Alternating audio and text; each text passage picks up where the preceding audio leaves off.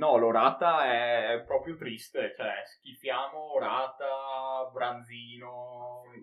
Fatto, cioè, se la mangi al ristorante, ok, ma casalingo. Ma cosa, al ristorante? Dai. Ancora peggio, se vai fuori, spendi soldi e prendi un'orata. No, mangi come la mangeresti Ma a casa. io, io questo non me l'aspettavo da te, Andrea. Sono veramente, ah, non dico offeso, ma mortificato. E tutto questo perché io stasera torno a casa e ho un branzino al forno che... Eh, tu sei triste di questa cosa, io sarei molto Sì, non, no, non è che son- non sono entusiasta su questo, su questo Ah, anche, cioè, io concordo, non mi dice niente, cioè, nel senso, torni a casa, lo mangi, non al vai a letto felice. Cioè, io la piadina a casa. Ma a me invece rende molto felice perché è una cosa magra, poco pesante, che invece è molto buona. Cioè, piuttosto, ripeto, piuttosto che mangiarmi il petto di pollo che ha le stesse qualità, Ha detto magra, poco pesante, siamo verso i 60 qua.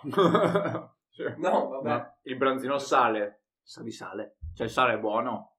Vabbè, ma anche, Però- anche il pollo al curry sa di curry.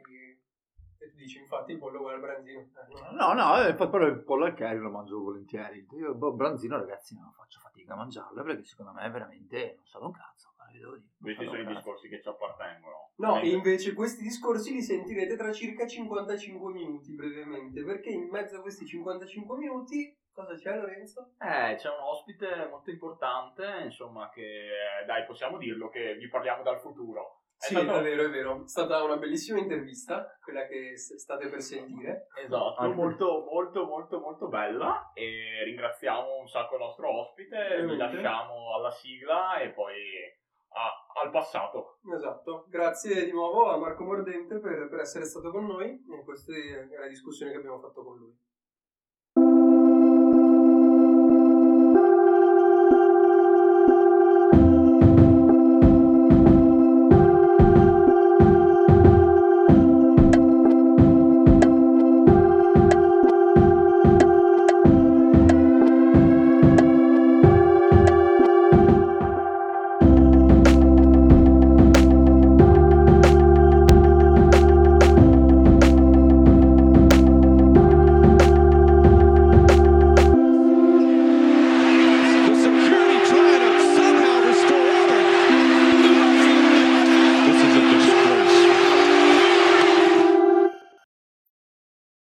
Ragazzi, dopo otto settimane a bere birra in taverna da me, avreste mai pensato di intervistare uno che ha vinto uno scudetto, una Coppa Italia, una Supercoppa? È stato capitano della nazionale, ha giocato die- più di dieci anni in Serie A, voi ci, ci pensavate, ci credete?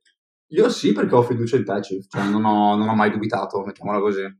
Esatto, no, no, una- un onore per noi avere, avere qui l'ospite di oggi, che è... Che è Marco Mordente, che ci ha super gentilmente concesso un po' del, del suo tempo per, per fare quattro chiacchiere e speriamo anche per, per sfogarci un po' da- dal lavoro. E come stai Marco? Innanzitutto grazie. E come stai? Come, come stai vivendo questo, questo momento di Covid? Come ti senti? Sei felice? A cosa, a cosa ti appigli in questo periodo un po' strano per tutti? Ciao ragazzi, Mm, prima di tutto vi invidio parecchio questa storia della birretta eh, perché mi sarei voluto unire volentieri, eh, perché la birretta aiuta, io l'ho sempre detto anche quando giocavo, ehm, che il momento birretta è un momento importante che va vissuto perché crea sicuramente relazione. Ehm, grazie per l'invito, mi fa piacere poter dire, qua- raccontare e condividere insieme a voi un po' il mio, il mio pensiero, ma sentire anche quello che è il vostro punto di vista, capire com'è come gira il vostro fumo, tra virgolette. E, mh, sto bene, per fortuna, salute bene, eh, continuiamo a, a schivare il Covid ehm, e per fortuna anche la mia famiglia sta, sta particolarmente bene, che è una cosa da non sottovalutare, soprattutto visto il periodo. Certo, certo, certo. Guarda, io ne aggancio un secondo velocissimo la storia della birretta. Però anch'io volevo, No, anch'io volevo perché chiederglielo. insomma io mh, ho giocato l'anno scorso in CSI e la birretta sì è un bel momento, ma quando le calorie della birra cominciano a superare quelle che consumi ad allenamento, allora lì comincia a diventare un problema.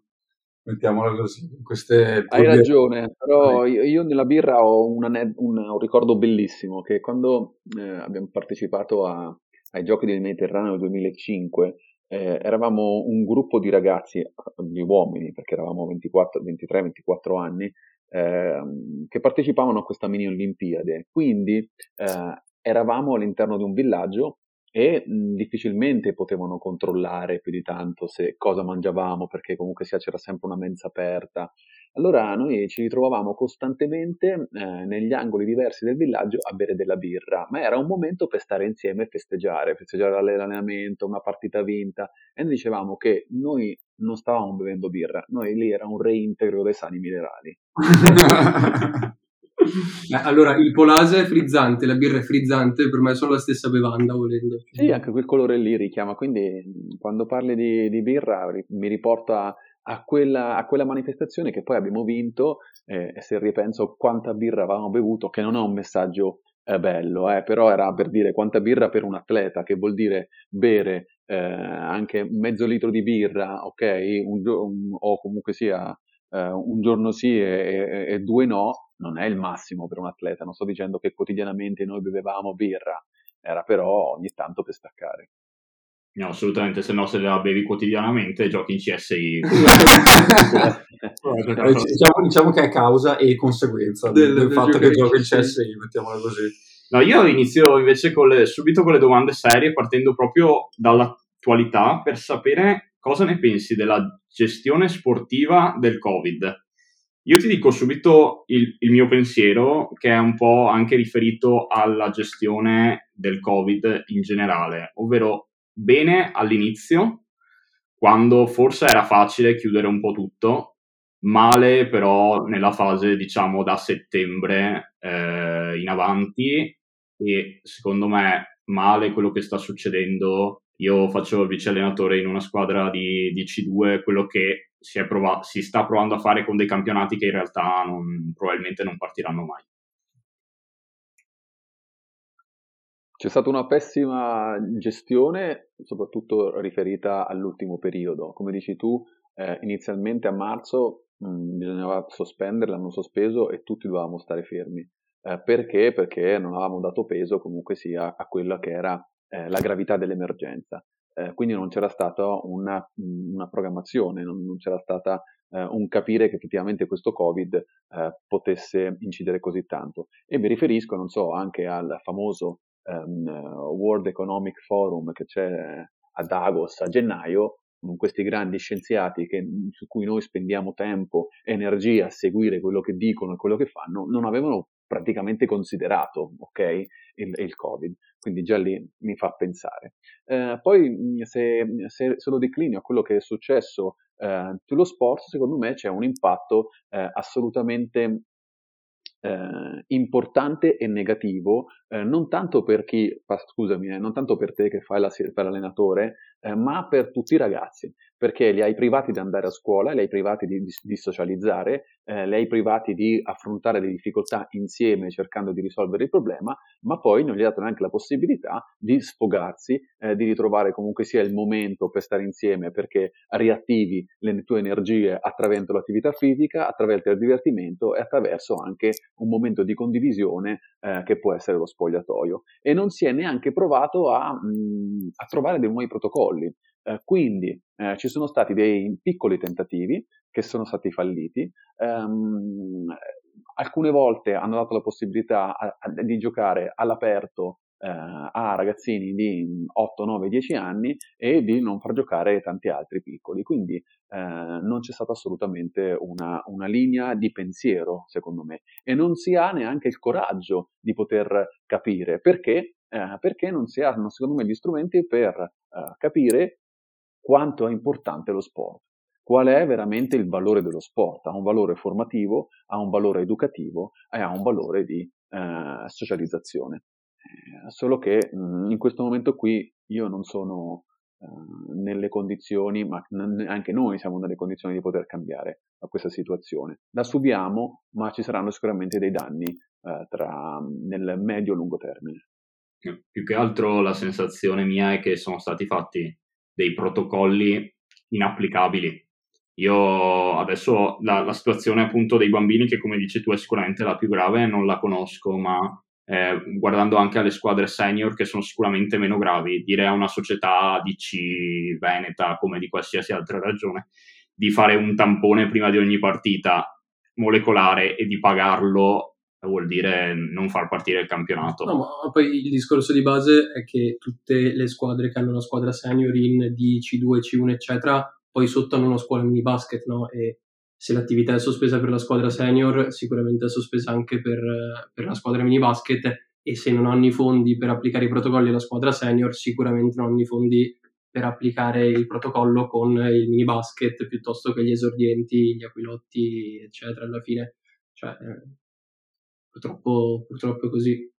E, ehm, collegandoci a, a, questo discorso, diciamo, facciamo finta, come a, a tutti piacerebbe, che, che, questo periodo non, non, fosse mai arrivato, che, che, il Covid non esistesse, e facciamo finta insomma di essere a febbraio 2020, ma continuiamo a parlare di, di ragazzi, no? di, di, sport giovanile. Ehm, ci chiedevamo noi, ehm, secondo te, qual è, qual è diciamo, la, la, tua visione sul, su un modello di, di pallacanestro giovanile ideale? Noi eh, riflettevamo pensando a, a, che domande farti, eh, pensavamo un po' a, a, dei modelli estremi dai quali ovviamente si, si può attingere senza, senza, ricalcare tutto, che sono ad esempio quello de, americano, quindi del, dell'integrazione dell'attività sportiva eh, pienamente come attività fondamentalmente scolastica, perché di fatto negli, negli Stati Uniti l'attività sportiva va di pari passo e fa parte dello stesso universo di, di quella scolastica,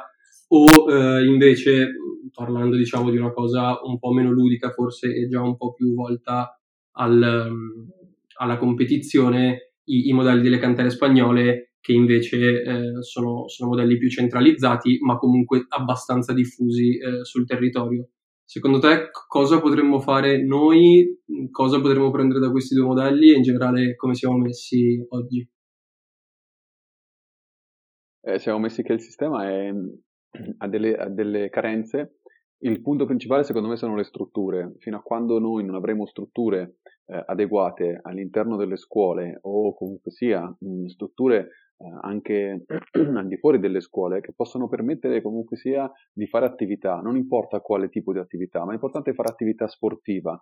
Eh, io spero veramente che um, questo Recovery Fund, possa darci la possibilità eh, di um, far crescere il numero delle strutture in Italia eh, e, e, se ci sono le strutture poi eh, sperare che ci possano essere anche dei programmi um, per lo sport rivolti sia alla scuola ehm, quindi durante l'attività scolastica e poi ehm, quelle, quelle, strutture possono essere utilizzate dalla società per fare attività sportive nel momento in cui finisce l'orario scolastico. Eh, io credo tantissimo nello sport, eh, credo perché per me è stato fondamentale, è stato importantissimo, mi ha dato, alcune volte dico che è stato un po' anche mia, ehm, il mio salvagente, no? mi ha dato la possibilità di giocare, di divertirmi quando ero piccolo, di esprimere tutto quello che avevo, ma soprattutto Ehm, lo sport, ehm, poi avendo fatto uno sport di squadra, mi ha insegnato ancora di più. E, ehm, e credo che il modello giusto sia intanto rimettere l'attività sportiva all'interno della scuola, che vuol dire ehm, far scoprire ai ragazzi fin da piccoli come funziona il loro corpo, cosa provano se corrono, cosa provano se fanno stretching, cosa provano ehm, correndo forte perché respirano e gli batte forte il cuore. Non, non, succede nulla, semplicemente una parte del tuo corpo che è un po' le posta sotto stress e si portano a casa qualcosa. E poi lì fagli scoprire comunque sia eh, la bellezza eh, delle tantissime discipline e di come noi italiani siamo grandi quando poi ci affacciamo alle Olimpiadi, a un grande evento, che andiamo lì eh, nonostante siamo una piccola nazione, poi però eh, dominiamo in alcune discipline e quindi farle innamorare, fargli vivere il sogno. E allora poi se lo vive nello scuola, probabilmente poi è attratto anche andare pomeriggio e divertirsi con i suoi bambini, con i suoi coetanei per fare sport. Quindi spero veramente che due cose, sintetizzo, strutture e sport nella scuola, come avviene ad esempio in Slovenia dove i bambini tutte le mattine ehm, fanno attività sportiva, che vuol dire semplicemente anche fare stretching, che vuol dire fare esercizi di respirazione, che vuol dire fare 10 squat, ma il bambino alla bambina serve assolutamente. Vado io un secondo, guarda, mi fa piacere che tu abbia, tirato, abbia citato un secondo molto velocemente la Slovenia, perché una cosa che ho pensato io mentre rispondevo a questa domanda è che io fuori, fuori casa ho un, un parchetto dove fino a quando ero piccolo, penso intorno ai 10-11 anni al massimo, c'era un canestro che poi a un certo punto di punto in bianco hanno tolto perché secondo il vicinato era un po' troppo rumoroso, nel senso che ovviamente con le partite i ragazzi insomma palleggiavano fino a una certa ora e hanno dovuto togliere tutto. Questo campetto è rimasto inutilizzato fino a un anno fa, quando hanno rimesso i canestri e ovviamente adesso è di nuovo chiuso per eh, questioni legate al Covid.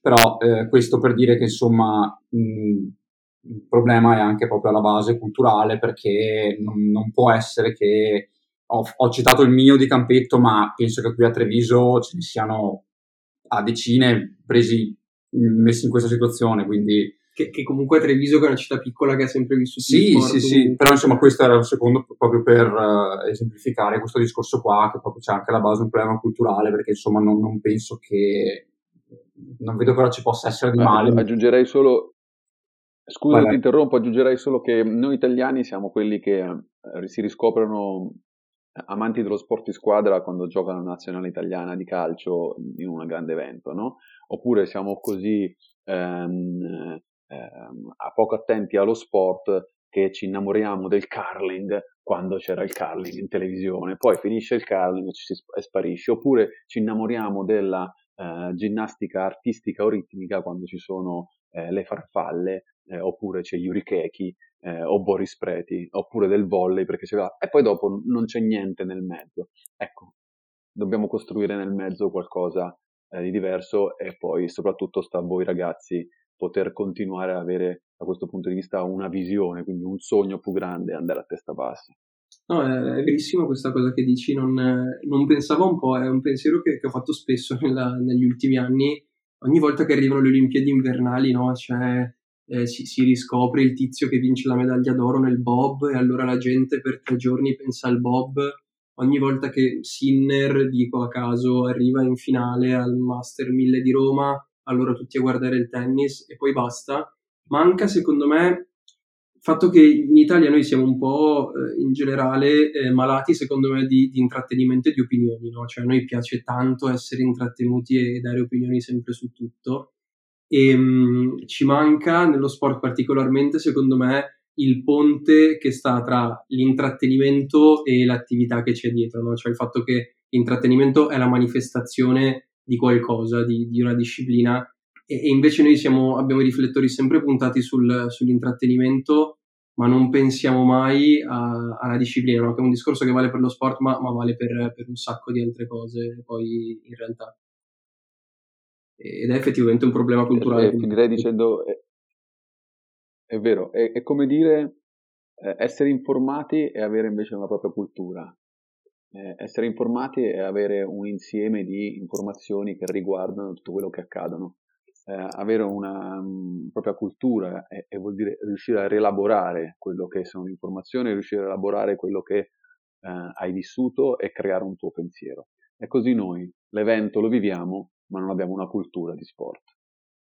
Guarda, mi collego un po' a questo discorso, questa differenza tra cultura e informazione e volevo chiederti, noi settimana scorsa abbiamo avuto qua ospite una, una ragazza che è anche la social media manager attuale di Treviso Basket abbiamo parlato molto velocemente un po' del, dell'aspetto della comunicazione del, insomma, del, del, prodotto basket, soprattutto italiano, poi qualche accenno anche ovviamente a, a quello che sta succedendo in NBA.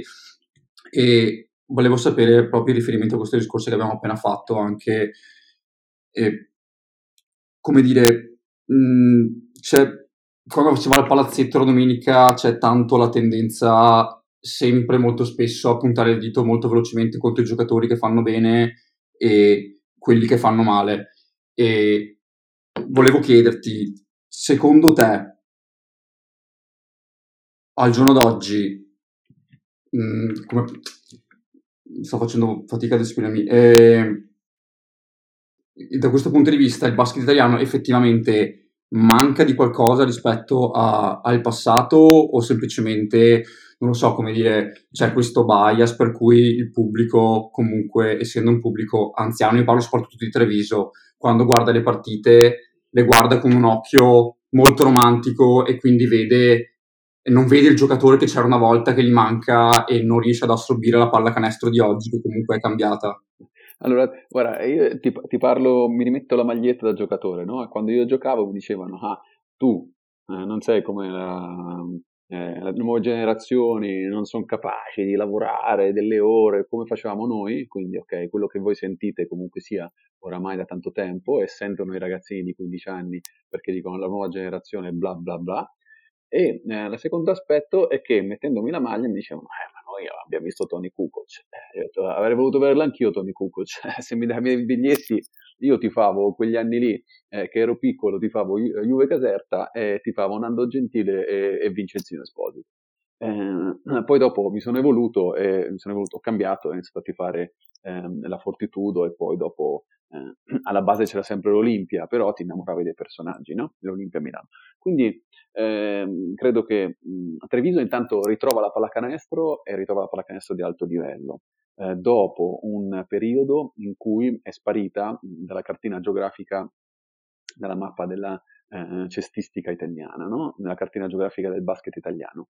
E, e, ha ritrovato grande entusiasmo. Secondo me questo entusiasmo deve continuare a esserci perché con quello che c'è stanno facendo dei grandi, dei grandi risultati eh, bisogna rinnamorarsi di quello che è l'essenza dello sport, de, in questo caso qui della pallacanestro, di andare a vedere comunque uno, lo sport più bello del mondo, che corrono, si passano la palla, eh, sono tutti coinvolti, si buttano, eh, ness- sono tutti coinvolti, non è come il calcio per dire che ci sono 3-4 che sono fermi oppure, non, oppure mh, eh, altri tipi di sport eh, come il volley per esempio che è uno sport di non contatto a me non piace eh, giocarlo e, mm, e quindi bisogna anche rimanere con quello che c'è e essere contenti che oggi si va al Palaverde e si possa vedere della pallacanestro. Eh, poi, mm, secondo me, l'altro aspetto è che eh, Treviso, se si guarda, e quindi il pubblico di Treviso dovrebbe so- fermarsi e guardarsi indietro e dire, ma nel 2007-2008, eh, quando c'era l'Eurolega il mercoledì, e veniva lo Zalgiris, quante persone c'erano al palazzo? Meno di quante ce ne siano ora. Esatto, perché io quelle partite lì le ho vissute e c'erano forse 1500 persone. Ok? E, e stavamo parlando dell'Eurega e dall'altra parte c'era lo Zalgiris che giocava al Maciulis, che poi è diventato uno dei giocatori lituani più importanti degli ultimi dieci anni della pallacanestro europea. E ti ho fatto un esempio ma potrei mhmm, tirarti fuori altre squadre. Cioè, pot- è arrivato Bamberg, oggi dici, ah, il Bamberg è una grande squadra a livello europeo. Certo, a- arrivava il Bamberg e c'erano forse mille persone. Ecco, allora riguardare anche quegli aspetti del percorso, la storia e dire ma io quei giorni andavo a vedere o stavo a casa? Allora forse è giusto che mi godo questa, questa cosa qui e, um, e, e mi, vado, mi vado a divertire. Poi se mi dici che qualche cosa possa essere cambiato, sì, credo che, ma non è, non è, non è riferito solo, non è riferito alla, al progetto Treviso, è riferito quindi al progetto basket italiano, sì, perché mi piacerebbe anche lì vedere strutture nuove, mi piacerebbe vedere eh, possibilità di arrivare con la macchina in comodità e portare soprattutto i, la famiglia al palazzo. Quindi avere un 80% del pubblico fatto di famiglie, bambini che si divertono a vedere la pallacanestro. Sì, questo è un riferimento al fatto anche proprio da un punto di vista della comunicazione. No? Facevamo un discorso settimana scorsa dove in NBA è tutto vissuto molto più a livello proprio di intrattenimento puro, quindi chi va al palazzetto ci va con la famiglia, ma perché ovviamente hai anche tutta quella serie di servizi che non, hanno veramente nulla a che fare con lo sport, che da un lato è una cosa sicuramente positiva, perché insomma il giro d'affari aumenta, l'interesse aumenta, però poi ti guardi le partite e effettivamente il numero di persone che tifa attivamente quasi non esiste, cioè sono tutti tifosi molto occasionali che vanno alla partita perché la concepiscono come un, proprio un prodotto di intrattenimento, come se andassero al cinema. È vero, è qualcosa di diverso, probabilmente il potere di acquisto di una famiglia statunitense è diverso rispetto al potere di acquisto della famiglia italiana, quindi se penso che una famiglia possa andare a vedere una partita, una domenica sì, una domenica no, e spendere X, credo che sia, che sia difficile, eh, però a quel punto lì tra, mh, cioè, vorrei che ci fossero allora delle, eh, delle, le- delle- delle regole che arrivano dall'alto che promuovono sempre di più l'attività giovanile sul territorio e quindi poi convogliarla all'evento della domenica. Sì, sì. Esatto. No, ma infatti io quando tu parlavi delle quelle 1500 persone al Palaverde, io, noi eravamo bambini, insomma, io c'ero in alcune di quelle partite e in effetti si respirava in quegli, quelli che sono stati gli ultimi anni di Benetton un po' di tristezza, cosa che adesso Treviso Basket, nonostante le squadre siano di livello inferiore e tutto, è riuscita a riportare quell'entusiasmo e appunto io eh, cioè sono contento di vedere anche tanti non appassionati di basket o gente che possiamo dire ne sa poco di basket. Al palazzetto eh, perché gli piace la partita, perché gli piace l'atmosfera e questo è secondo me molto molto importante. Non lo so se eh, non so, Treviso dovesse andare in Eurolega, adesso i biglietti iniziano a costare 25 euro invece che 10, se c'è quell'entusiasmo là, o è ancora, o si ritorna agli anni precedenti, gli ultimi anni diciamo un po' tristi della Benetton. Nonostante io riguardavo quei roster di quella Benetton dove tu anche hai fatto parte, c'erano dei giocatori di livello, cioè era bello andare a vedere quei tipi di giocatori. Sì, sì, no, assolutamente. Poi, secondo me, quello, quello che dicevi tu è, è la sublimazione, quello che dicevi tu, Marco, è, è la sublimazione di- del, del discorso che abbiamo fatto prima, no?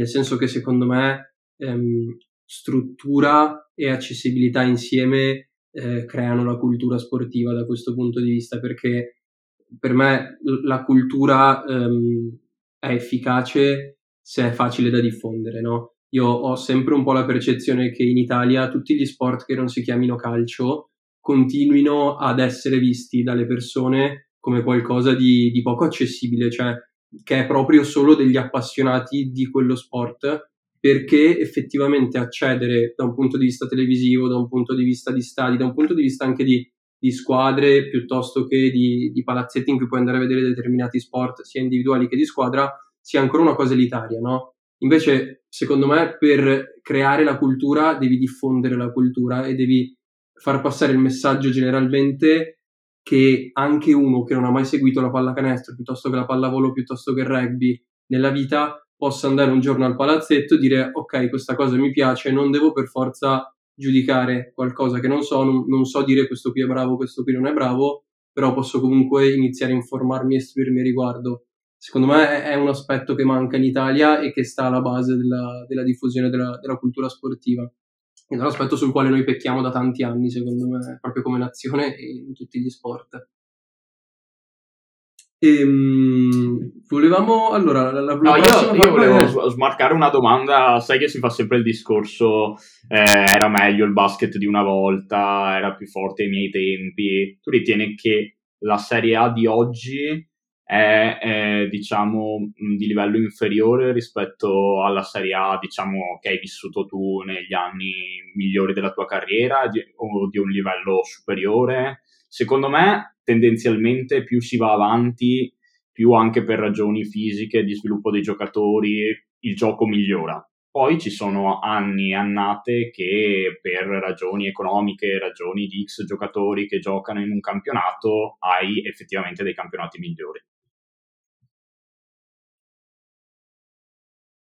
Dal punto di vista della, della, mh, della spettacolarità, ehm, credo che sia migliorata, perché oggi si sceglie l'atleta eh, se ha un, un grande fisico, una grande prestazione fisica e atletica, e poi intorno gli si costruisce eh, tutto, tutto il resto. E, e quindi si vede comunque sia, eh, si vedono molte più schiacciate, si vedono molte più azioni spettacolari, ritmi alti. Eh, se poi entriamo un po', ne facciamo un affondo, ehm, secondo me ha fatto un passo indietro a livello di contenuto tecnico, eh, perché eh, la pallacanestro si evolve, mh, tanti giocatori mh, riescono a stare in campo o devono stare in campo, ma effettivamente non vanno a leggere quella che è la pallacanestro durante la partita, durante l'azione, eh, e quindi si arriva a tre passaggi e si fa un tiro. Quindi non, non si va a costruire invece il quarto il quinto passaggio che ti dà la possibilità di sfruttare al meglio un vantaggio che tu hai costruito da un'altra parte.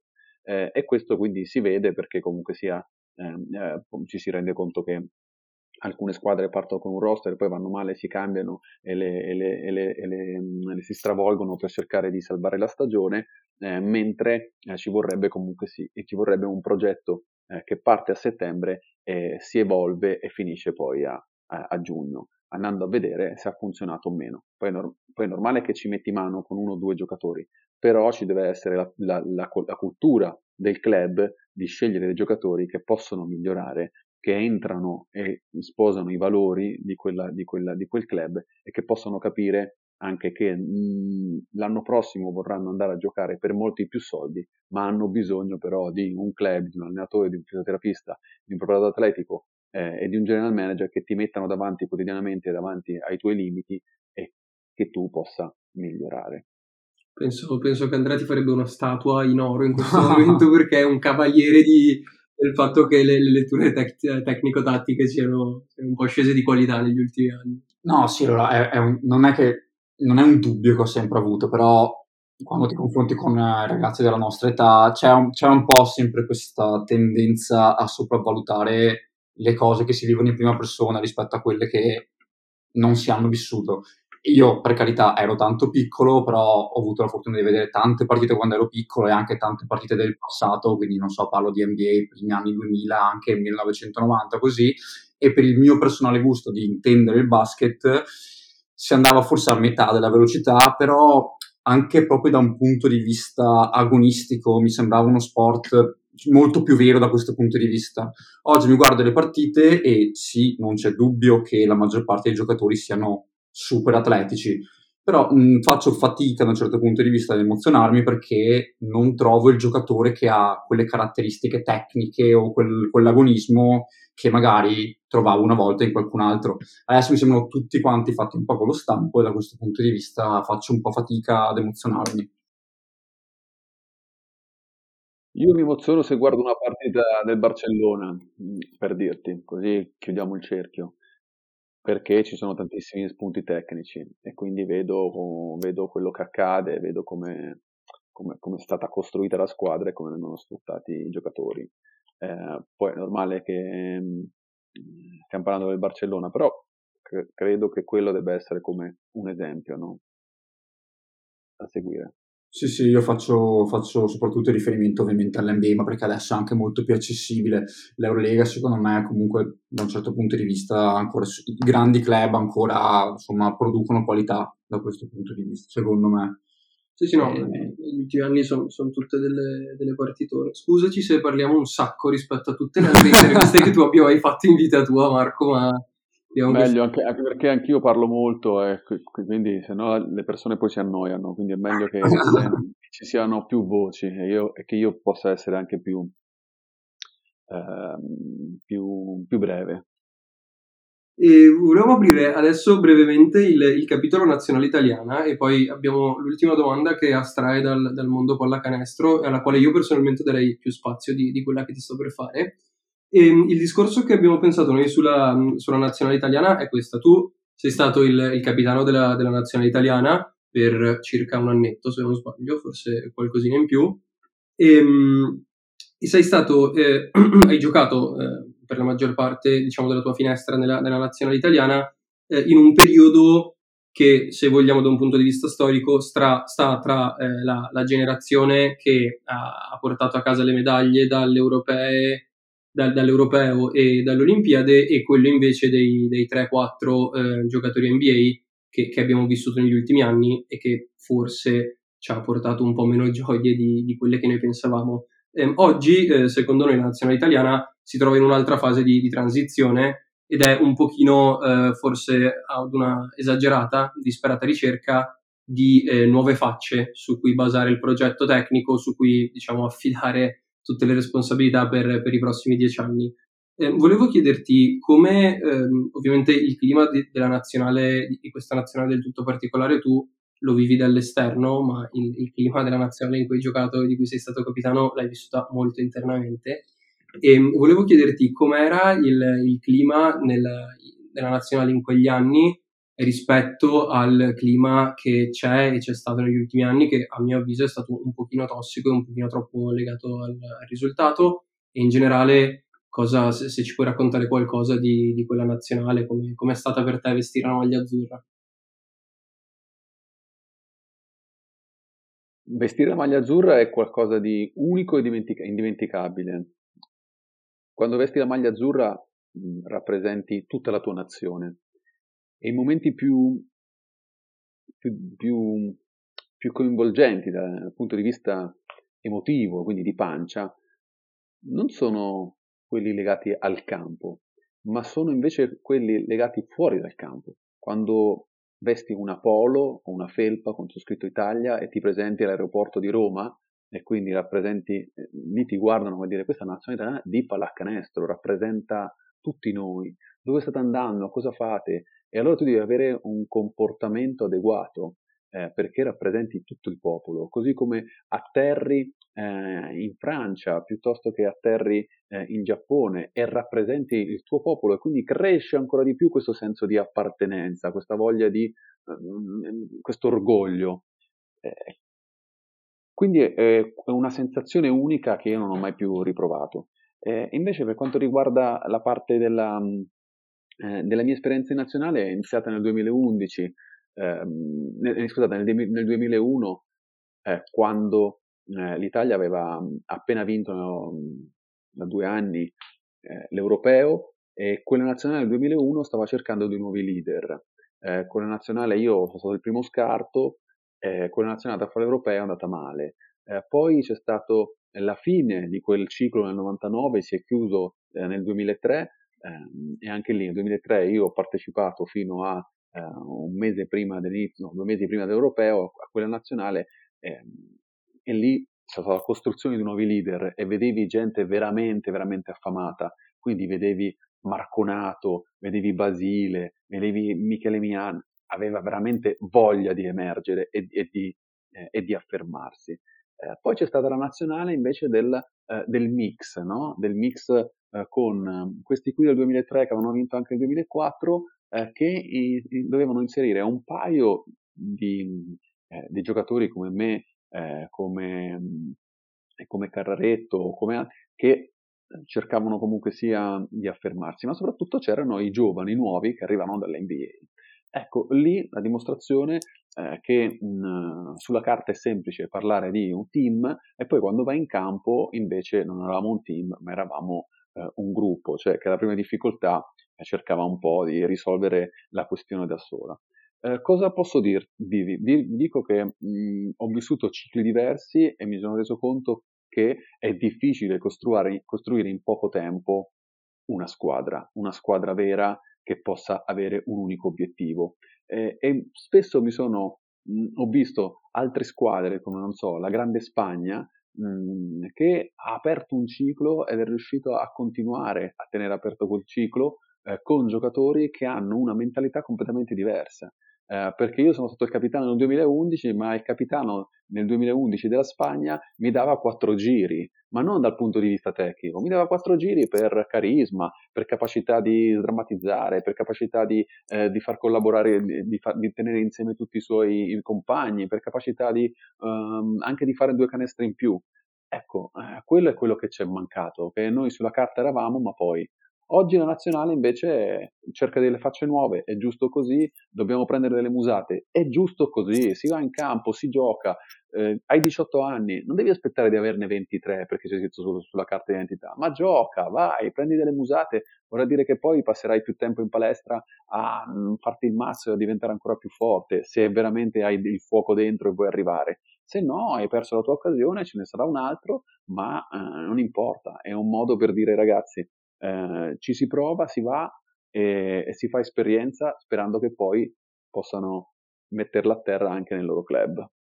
No, infatti questo secondo me, questo ultimo aspetto che hai sottolineato è quello che un po' sta mancando secondo me adesso, nel senso che io sono felice onestamente che ci sia, da, da appassionato da uno che non ne sa una sega, sono, sono, felice che ci sia Sacchetti a guidare questa fase della nazionale perché secondo me è un allenatore tra gli italiani, uno degli allenatori che con i giovani è in grado di, di lavorare meglio e non ha paura di questa cosa invece tutta italiana. E dall'altro, secondo me, c'è ancora troppa pressione perché io leggo, vedo in giro, prendendo esempio la bolla di, di Perm, vedo gente che esprime pareri, sento persone che dicono spagnolo di qua, procida di là, eccetera.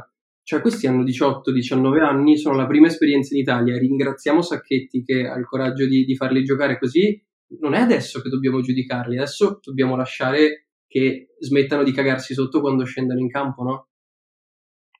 Sono, sono d'accordo con te, io ripenso al grande Boscia Tanjevic eh, che faceva giocare Bodiroga quando aveva 17 anni come straniero della sua Stefano Trieste, eh, oppure faceva giocare eh, Nando Esposito piuttosto che Vincenzino, eh, eh, Nando, Nando Gentile o Vincenzino Esposito. Eh, e come, e, come, questi ci sono comunque sia tanti altri giocatori che Tanimic ha avuto il coraggio di, ehm, di, di portare avanti nel, nel suo, nei suoi progetti. È giusto, i giovani devono giocare, i giovani, io, par- io parlo con quello che ha giocato. Probabilmente io a 20 anni ero, ero al 18-19 anni, ero molto più pronto mentalmente di energie rispetto a quando ne avevo 22. Perché? Perché a 18 anni ero carico come una bomba, ero pronto a incosciente. A 22-23 alcune volte hai già vissuto delle esperienze negative, hai già vissuto delle situazioni che ti hanno fatto perdere fiducia e inizi già a entrare nel trend e dire vabbè ma non ce la potrò fare. Invece a 18-19 sei carico come una bomba, sbagli una partita, sbagli un tiro sei pronto a ritirare un altro e il giorno dopo se ti dice vieni qui ti svegli alle 7 e vieni in palestra con me, lo, ci vai perché dici io voglio arrivare lì. Eh, questa è una cosa che abbiamo paura di fare purtroppo in Italia, secondo me. Sì, però da un lato devi anche trovare i giocatori che sono disposti a farlo. Sì, sì, è vero, è vero. Eh, certo, però credo che è un Profida, cioè uno spagnolo si è messo in discussione, ha preso eh, ed è andato, è vero, è stato acquistato dal Real Madrid, però ha, fa- ha fatto un suo investimento prima, passando dalla stella, per la stella azzurra, eh, cercando di fare un percorso. Eh, ti devi mettere in gioco, sì, tanto è quello che succede a tutti. Se vuoi andarti a prendere una cosa, devi uscire da casa tua, e, e, e andartela a prendere. Ecco, beh, a proposito di mettersi in gioco, e quindi diciamo in questo caso rimettersi in gioco, ci interessava una volta che hai appeso le scarpe al chiodo, diciamo, e ho letto una tua intervista in cui dici durante la mia carriera ho pensato troppo poco a cosa avrei fatto dopo e, mm, e anche parlavi del fatto di quanto sia stato difficile per te rimetterti a studiare e dopo, dopo, tanti anni io credo che un giocatore di basket come sei stato tu ai massimi livelli di fatto vive, vive, due vite perché una volta che hai finito col basket in qualche modo se non, hai, se non sei LeBron James e puoi vivere di rendita devi, devi, devi reinventarti intanto ti chiedo mh, ehm, tu hai fatto anche commentatore per, per, Eurosport ma hai mai pensato di eh, rientrare nel mondo del basket come dirigente o allenatore? Quando ho smesso di giocare, il mio obiettivo era quello di rimanere nel mondo dello sport e di poter essere una figura però uh, fuori dal campo e quindi dietro la scrivania. Uh, perché?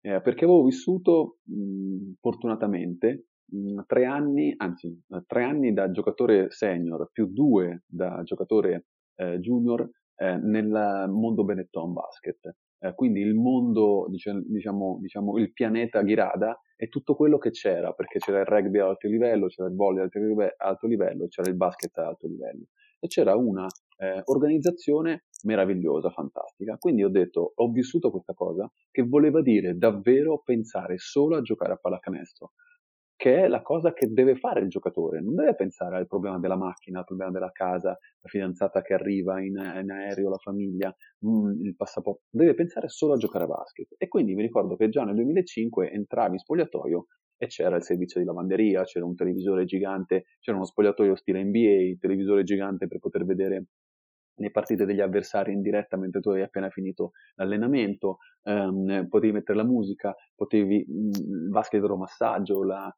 ehm, il caldo-freddo. Okay. Quindi io dico, io l'ho vissuto, volevo, voglio metterlo a disposizione di qualcuno che l'ha visto al di fuori. Eh, non mi è stata data questa possibilità, o comunque sia, c'era una, si era aperta una, ehm, c'era stata una, una, chiacchiera che è durata eh, più di, un, di, qualche mese eh, e poi hanno fatto un passo indietro. E ho detto ok, va bene. A quel punto lì, eh, come hai detto giustamente tu, ho capito che l'atleta, come dice Karim Abdul-Jabbar, è l'unico essere vivente che muore due volte. Perché quando ti togli la maglietta, eh, capisci solo a quel momento che non hai più fascino, quindi non vieni più cercato, non vieni più apprezzato mh, e se possono ti cercano di metterti an- anche in difficoltà. Eh, io mi sono rimesso a studiare, è vero, mi sono messo sui libri, ho, mi sono sentito come un, uh, ho sentito un senso di inadeguatezza iniziale molto molto forte, eh, che però mi ha dato anche lì motivazione per andare avanti. E, mh, a distanza di quattro anni da quando ho smesso, dico che eh, se riguardo anche lì il mio percorso e la mia strada, sono assolutamente contento. Eh, sì, se tornassi indietro, è quello che dico sempre a tutti, sì, se tornassi indietro eh, gestirei meglio il mio tempo, dedicherei probabilmente meno tempo al cazzeggio, meno tempo a eh, hai visto le iene, stasera ci sono le iene, domani c'è eh, stu- ho visto il Grande Fratello, il mio primo grande, il primo grande Fratello io l'ho visto tutto eh, in, in, compagnia dei miei compagni di squadra. L'hai scritto Eh, sul curriculum questo? Di cosa? Che ho visto grande... hai visto tutto il primo Grande Fratello? No, non posso però, um, però con, col Pietro Tarricone e con tanti altri. Ehm, però eh, se potessi, eh, se potessi, se avessi la bacchetta di Harry Potter, ecco, tornerei indietro per eh, avere uno strumento in più per gestire meglio il mio tempo e dire, sai cosa fai? Dedica due ore a, alla lettura, dedica due ore allo studio perché poi te le ritrovi in futuro. No, volevamo chiederti appunto adesso invece cosa fai eh, con la tua attività di mental coaching, team working e all'interno delle aziende qual è, diciamo, eh, le mancanze che percepisci nel tuo ambito e ehm, come, come le aiuti con la consulenza che, che puoi portare? E ho iniziato, ho iniziato condividendo la mia esperienza in un progetto organizzato da Bosch e Randstad, ehm, che era quello di condividere la, l'esperienza dello sportivo per far capire ai ragazzi eh, che in qualsiasi eh, percorso di vita, eh, professionale, sportiva, c'è comunque sia sempre da mettere dentro mh, passione, determinazione ehm, e spirito di sacrificio. Poi da lì ho capito che era un tema interessante, quindi l'ho, l'ho, l'ho traslato, e ho iniziato a condividerlo nelle aziende, continuo a condividerlo nelle aziende con testimonianze, quindi con degli speech mirati, con eh, degli interventi che possono essere, ehm, non so, durante um, una convention eh, o che possono essere alla fine di un percorso che in azienda hanno fatto.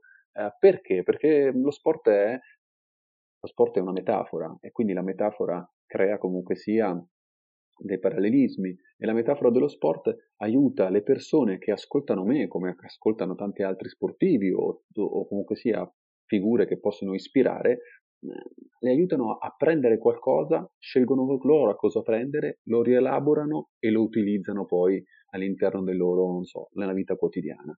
Eh, poi successivamente mi sono messo a studiare e quindi oltre alle testimonianze, sì, ho finito il mio percorso, ho iniziato a lavorare come lavoro, come, eh, come coach.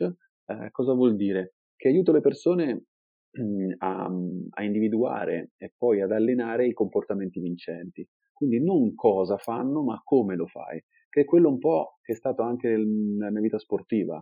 Eh, io non, ero quello, quello, che facevo, cioè non era il top, cosa facevo in campo non era il top, eh, perché io non ero un grande talento tecnico e fisico, ma è come lo facevo, cioè che anche se eh, il come lo facevo cambiava eh, il mio modo di stare in campo, voleva dire dare sempre il massimo, accettare comunque sia di cambiare un ruolo, eh, cercare di leggere una situazione e, e trovare la soluzione, cercare di lavorare nel team.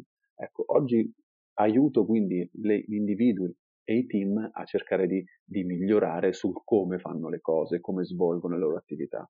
Um, utilizzando una metafora dello sport, utilizzando altri strumenti come può essere il coaching, utilizzando comunque sia quello che poi viene fuori all'interno del percorso. Eh, guarda, non ultimo, in questi giorni ehm, ho fatto una semplice attività all'interno di un percorso di team coaching eh, dove ho eh, utilizzato il gioco. No? Quante volte voi che conoscete la pallacanestro eh, vi siete stufati e annoiati a fare il riscaldamento? Quante volte che avete la parte più noiosa, due palle, fare questo riscaldamento, poi vi dice oggi per riscaldamento è calcetto, boh, vi siete attivati a bomba, ca- caldi dopo tre secondi. Ecco, e questo è quello anche lì, no? Il gio- lo sport insegna, in questo caso qui il gioco aiuta a creare nuove relazioni. Certo che poi devi dargli una finalità, perché non puoi lasciare che- solo la parte ludica, però è questo che continuo, lo sport continua a darmi e io lo metto a servizio delle aziende perché, e così finisco il mio pensiero, anche questo doveva essere corto ma è diventato lunghissimo, perché lo faccio? Ehm, perché mh, mi piace e ogni volta entrare in un team vuol dire per me portarmi a casa qualcosa di nuovo e poi mi rendo conto che eh, tutti i percorsi formativi che noi facciamo nella scuola, nell'università, hanno sempre un obiettivo singolo. Le persone non sono abituate a, a lavorare di squadra e poi entrano in azienda e devono lavorare in un team o più team e non sanno come fare. Quindi l'80% dei progetti eh, dei team poi eh, non riescono ad arrivare all'obiettivo.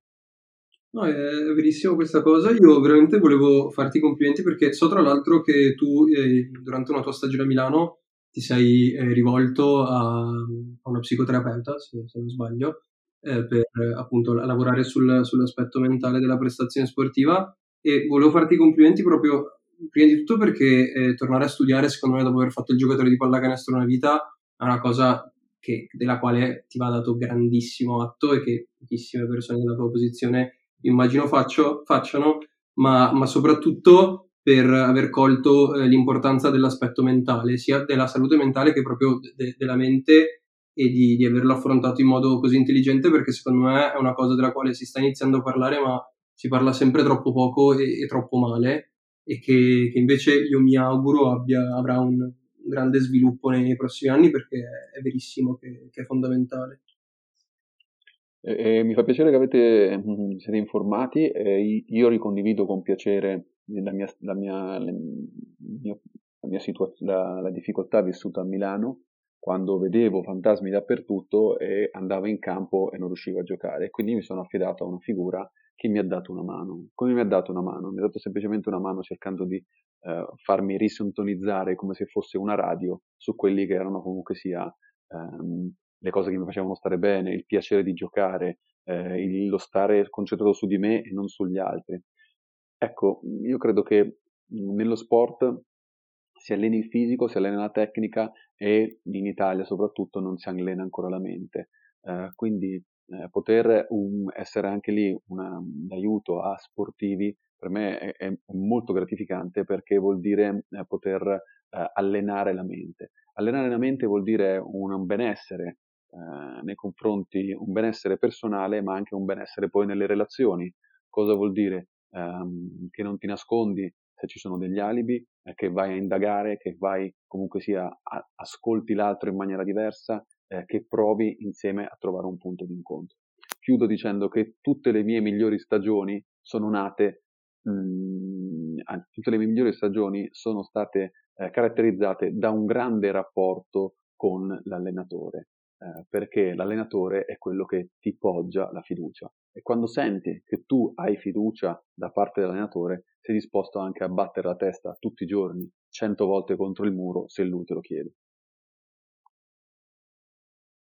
Grazie, grazie Marco. Io vorrei farti due domande a risposta secchissima, cioè una parola a, a risposta per eh, capire veramente con chi abbiamo avuto a che fare in, in questa intervista, perché devi sapere che come te, anche io, magari forse di, di me lo sai, ma anche Lorenzo ha una, una metà abruzzese, abbiamo origini abruzzese, abruzzesi, tant'è vero che io e Lorenzo siamo amici da quando abbiamo sette anni e, ci siamo rincontrati in- nell'evento più assurdo della mia vita, probabilmente a- in coda quando avevamo 9-10 anni, una cosa del genere, con i rispettivi padri mano nella mano, ehm, in fila allo stabilimento Onda Marina di Pescara a ordinare le pizzette per, per il pranzo. Io ho visto lì Lorenzo e ho detto cosa stracazzo ci fai qui che, che sei di Tre- abiti a 500 metri da, da casa mia a Treviso. E quindi volevo chiederti, farti due, due domande a bruciapelo. La prima è Bocconotti o Parrozzo? Bocconotti. Bravissimo, risposta esatta. Arrosticini o arrosticini? Esatto. Arrosticini se conditi con un buon vino rosso. Bravissimo, bravissimo. Non, non- non ho altro da dire, sono felicissimo di aver utilizzato questi 50 minuti così con te dopo, dopo queste due risposte. Eh, niente, direi che lo liberiamo, Sì. è stato gentilissimo, grazie mille, e delle risposte super interessanti, noi, noi ti ringraziamo, spero che anche tu ti sia un po' divertito qui con noi e niente, grazie ancora, lo liberiamo direi. Direi, In bocca al direi di lupo. sì. Grazie Marco, in bocca al lupo per, per tutto.